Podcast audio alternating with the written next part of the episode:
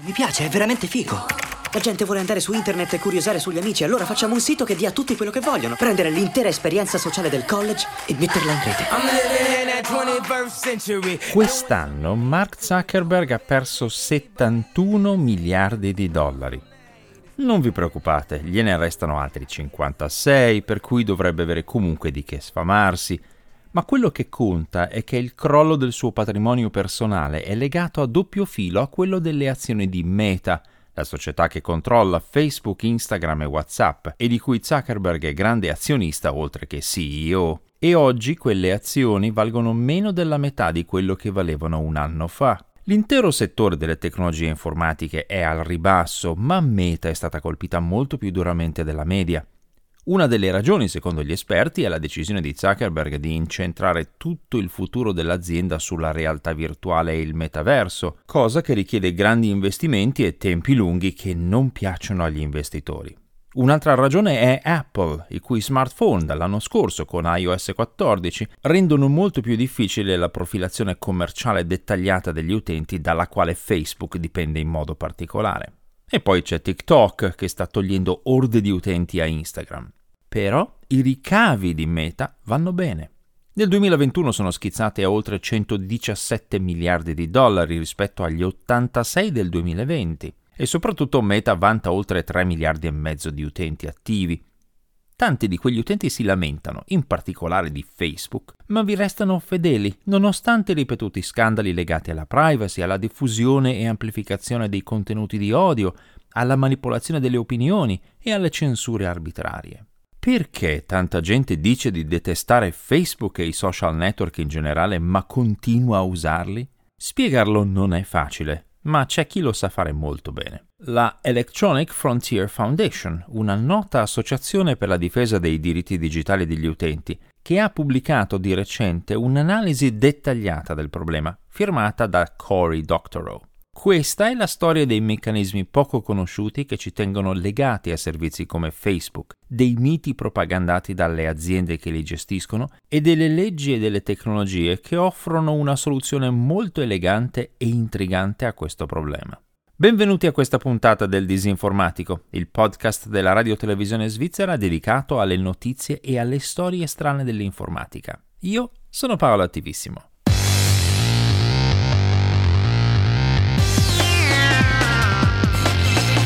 Il disinformatico.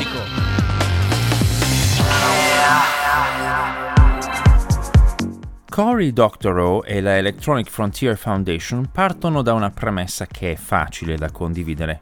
Espongono il problema riferendosi specificamente a Facebook, ma le loro argomentazioni si applicano a qualunque altro servizio digitale analogo.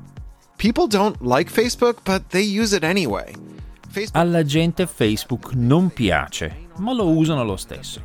Gli utenti di Facebook si arrabbiano perché i contenuti che detestano rimangono online e vengono sbattuti loro in faccia ogni volta che si collegano al social network. Perché i contenuti che a loro piacciono vengono bloccati e declassati o downranked dall'algoritmo di Facebook e perché le procedure di appello contro le decisioni di Facebook sono distanti, prepotenti, arbitrarie e troppo sommarie, oppure troppo lente ed esitanti. Se il sistema non ti piace, non lo puoi cambiare, o lo accetti o te ne vai. Ma gli utenti, nonostante tutto, non se ne vanno. C'è chi considera questo comportamento una sorta di dipendenza, ma secondo la EFF non è così. Gli utenti non sono in crisi da dipendenza, sono intrappolati. People aren't addicted to Facebook, they're trapped by it. Facebook ci tiene molto a promuovere l'idea della dipendenza, spiega Cory Doctorow. Facebook vende pubblicità e ne ricava tanto denaro, oltre 117 miliardi di dollari nel 2021. E non è solo questione di volumi pubblicitari. Facebook è anche un posto molto costoso nel quale fare pubblicità. Gli inserzionisti sono disposti a pagare di più per gli spot su Facebook che altrove perché sono convinti che quegli spot funzionino meglio grazie alla capacità di mostrare la pubblicità perfetta al destinatario perfetto e indurre l'utente a comprare manipolando la sua volontà. Ma ne sono convinti semplicemente perché gliel'ha detto Facebook. Why do they believe this? Because Facebook tells them so. Di prove concrete e robuste che sia davvero così, non ce ne sono. Non si tratta di dipendenza, secondo la EFF, ma del cosiddetto effetto rete o network effect, il primo termine tecnico chiave di questa storia. Il network effect è l'aumento di valore che hanno certi prodotti o servizi man mano che aumenta il numero dei loro utenti. Facebook è indubbiamente uno di questi servizi. Praticamente tutti coloro che usano Facebook oggi si sono iscritti perché volevano socializzare con le persone che già usavano Facebook quelle persone hanno fatto aumentare il valore del social network. L'effetto rete è ben documentato e spiega come Facebook sia cresciuto così tanto, ma non spiega come faccia a restare così grande.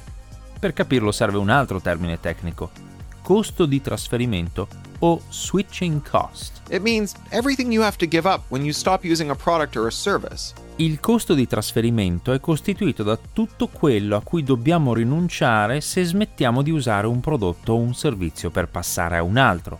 Se usciamo da Facebook non possiamo più restare in contatto agevolmente con le persone per le quali ci eravamo appunto iscritti a questo social network, la famiglia, le comunità, i clienti un costo che per molti è insostenibile. Questo alto costo di trasferimento sembra inevitabile, ma è un mito molto diffuso. Dal punto di vista tecnico è perfettamente possibile creare uno strumento software che ci consente di vedere i post pubblicati dagli utenti di Facebook e mandare a loro dei messaggi o commenti anche se non siamo più su Facebook, ma su un altro servizio analogo, nello stesso modo in cui possiamo scambiare mail con chiunque, anche se non usiamo il suo stesso fornitore di caselle di mail o se cambiamo il nostro, e nello stesso modo in cui possiamo cambiare operatore telefonico e continuare a telefonare esattamente come prima, magari mantenendo anche lo stesso numero. Questa possibilità si chiama interoperabilità e di solito riduce moltissimo i costi di trasferimento. Meta potrebbe abbattere questi costi di trasferimento offrendo questa interoperabilità. Potrebbe offrire quella che in gergo si chiama API o Application Programming Interface, ossia una sorta di interfaccia standard fra programmi e così qualunque altro servizio potrebbe agganciarsi a questa interfaccia e scambiare dati con Facebook e con i suoi utenti. Ma Meta non lo fa e ricorre anzi agli avvocati per ostacolare chiunque ci provi. In altre parole, per dirla con Cory Doctorow, serve un modo per obbligare Meta a fornire l'interoperabilità e a garantire che Facebook abbia utenti anziché ostaggi. Users, not hostages. La buona notizia è che questo modo esiste. Sia negli Stati Uniti sia in Europa sono in via di realizzazione delle leggi che obbligherebbero tutte le grandi aziende digitali a essere interoperabili, fornendo appunto pubblicamente una API usabile da chiunque per creare un servizio compatibile. Negli Stati Uniti c'è la proposta denominata Access Act, nell'Unione Europea c'è il Digital Markets Act. Siamo talmente abituati a pensare ai vari social network come giardini cintati esclusivi che può essere difficile immaginare come sarebbe per esempio un Facebook interoperabile. Potreste uscire da Facebook e iscrivervi a un social network alternativo gestito dalla parrocchia, dal vostro club o da una startup locale, ma continuare a ricevere lì i post e i commenti postati su Facebook da chi volete seguire insieme a quelli degli altri utenti del social network alternativo. Questi post vi verrebbero presentati, filtrati e moderati secondo le regole del social network alternativo, non quelle di Facebook.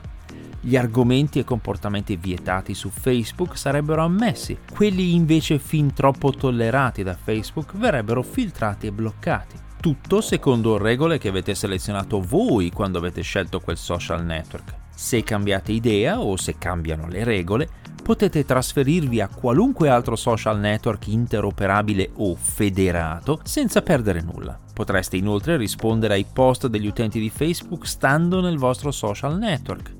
Naturalmente le vostre risposte verrebbero viste dagli utenti di Facebook solo se conformi alle regole di Facebook. Più in generale, potreste per esempio essere su Twitter e rispondere da lì a un post di Instagram o a un messaggio di WhatsApp o Telegram e viceversa. Tutti potrebbero parlare con tutti senza essere vincolati a una singola piattaforma. Questa indipendenza da un unico fornitore potrebbe risultare strana per molti utenti che non l'hanno mai vista perché sono letteralmente cresciuti per quasi due decenni con il modello esclusivo di Facebook. Ma non va dimenticato che Internet è stata concepita e si basa tuttora sull'interoperabilità e sugli standard aperti e indipendenti.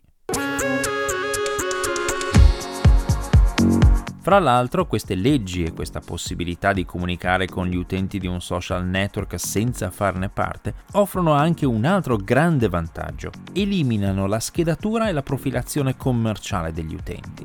Shadowy ad brokers follow you around the web nel sistema attuale, basato sulla cosiddetta pubblicità comportamentale o behavioral ad, ogni utente viene sorvegliato invisibilmente dai broker pubblicitari che guardano quali siti visita, comprano informazioni di geolocalizzazione e usano questi e altri dati per creare un dossier di gusti, orientamenti e preferenze che viene poi usato per decidere quali pubblicità mostrargli. Questo tipo di profilazione sarà sostanzialmente vietato da queste leggi statunitensi ed europee. Questo non significa che i social network non potranno mantenersi con la pubblicità, potranno usare comunque la pubblicità contestuale, ossia quella basata su ciò che si legge e non su ciò che si è. Secondo la FF, questa forma di spot è leggermente meno redditizia di quella comportamentale, solo perché l'industria della sorveglianza commerciale, dice, riesce a far pagare alla società i propri costi, cioè i furti di identità, l'inquietudine di essere spiati continuamente e la discriminazione basata sulla sorveglianza, e si intasca tutti i guadagni while pocketing all the profits.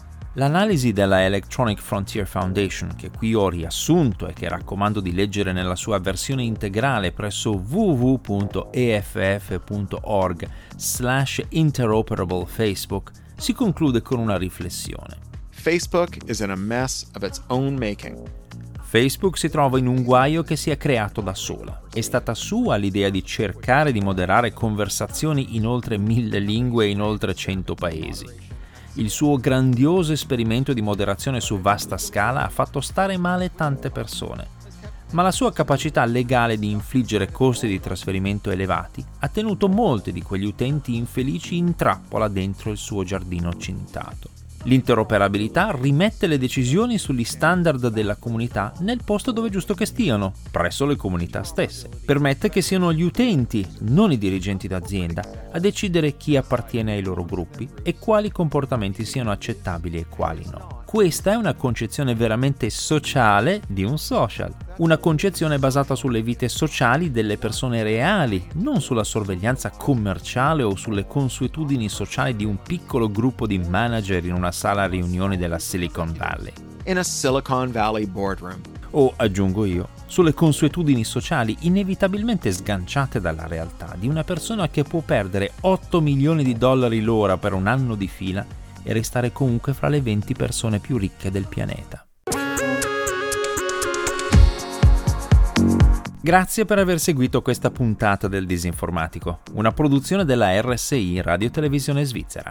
Questo podcast viene pubblicato ogni venerdì mattina presso www.rsi.ch slash disinformatico e lì trovate anche le puntate precedenti. Questa serie di podcast è disponibile anche su tutte le principali piattaforme podcast. Come consueto, i testi integrali con i link e le fonti di riferimento sono pubblicati presso disinformatico.info. Se avete commenti, segnalazioni o correzioni, scrivetemi una mail. Il mio indirizzo è paolo.attivissimo-rsi.ch. A presto!